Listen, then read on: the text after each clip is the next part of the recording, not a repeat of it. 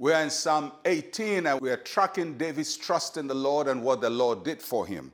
And so, verses 9 and 10, he says, He bowed the heavens also and came down with darkness under his feet, and he rode upon a cherub and flew.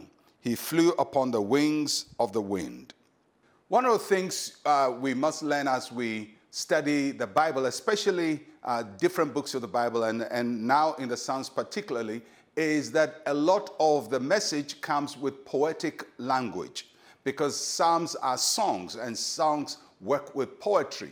So you don't literally interpret the words in the Psalms because it's allegories, they are analogies, they are metaphors, and there are poetry, similes, and so on going on. And it's important as we interpret the scripture. So David is talking about how God answered him.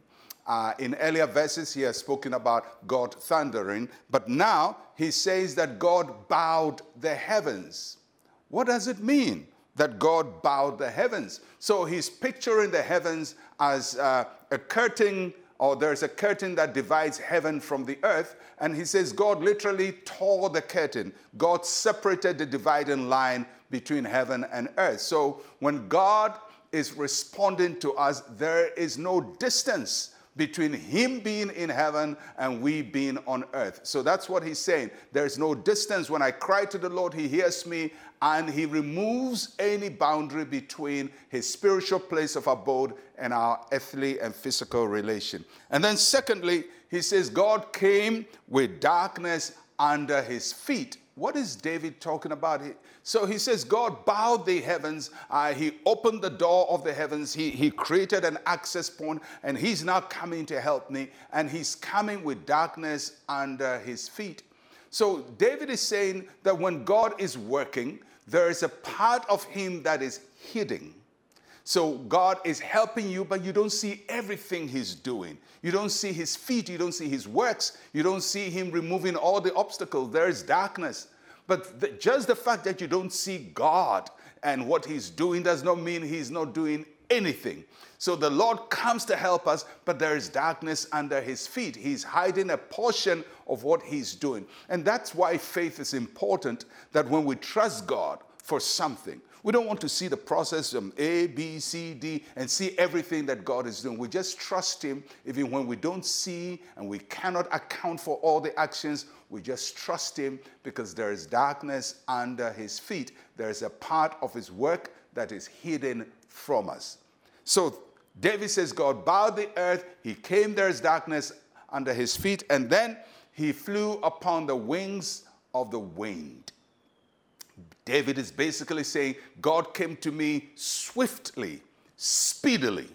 So he, he's telling us how God saved him. And I, I, believe if you are in a battle and enemies have surrounded you and somebody has put an arrow against you, a spear, and they're within inches or feet of you, you don't expect God to wait till next year to come and deliver you. It has to be a quick work, it has to be speedy. So David says, you know what? When I'm in, the, in this tight spot where there's no way out, God comes upon me speedily and he delivers me. God will always deliver us just in time, just in time.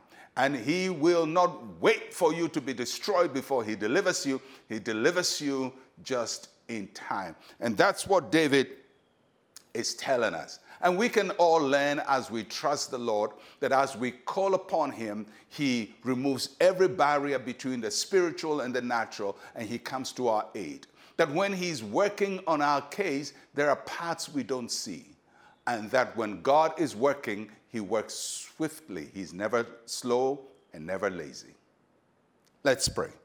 Say with me, Heavenly Father, thank you for always being there for me. You hear my cry and respond swiftly. In Jesus' name, amen and amen. Well, I'll catch you again tomorrow. I'm Pastor Mensa Otabil. Shalom, peace, and life to you. The power of God is about to manifest in a supernatural way.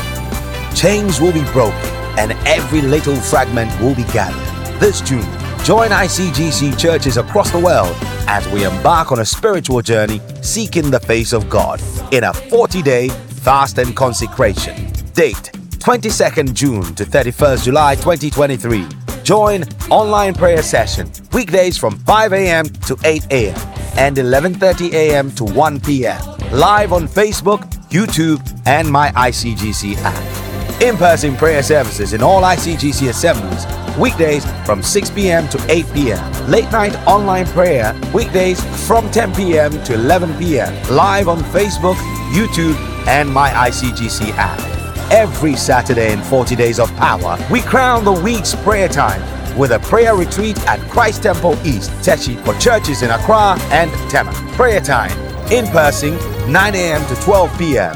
Please note, all other regions outside Accra and Tema will hold their retreats in the various district churches. Online prayer will be hosted every weekday by selected ICGC churches in Ghana, the United Kingdom, and North America. Are you ready?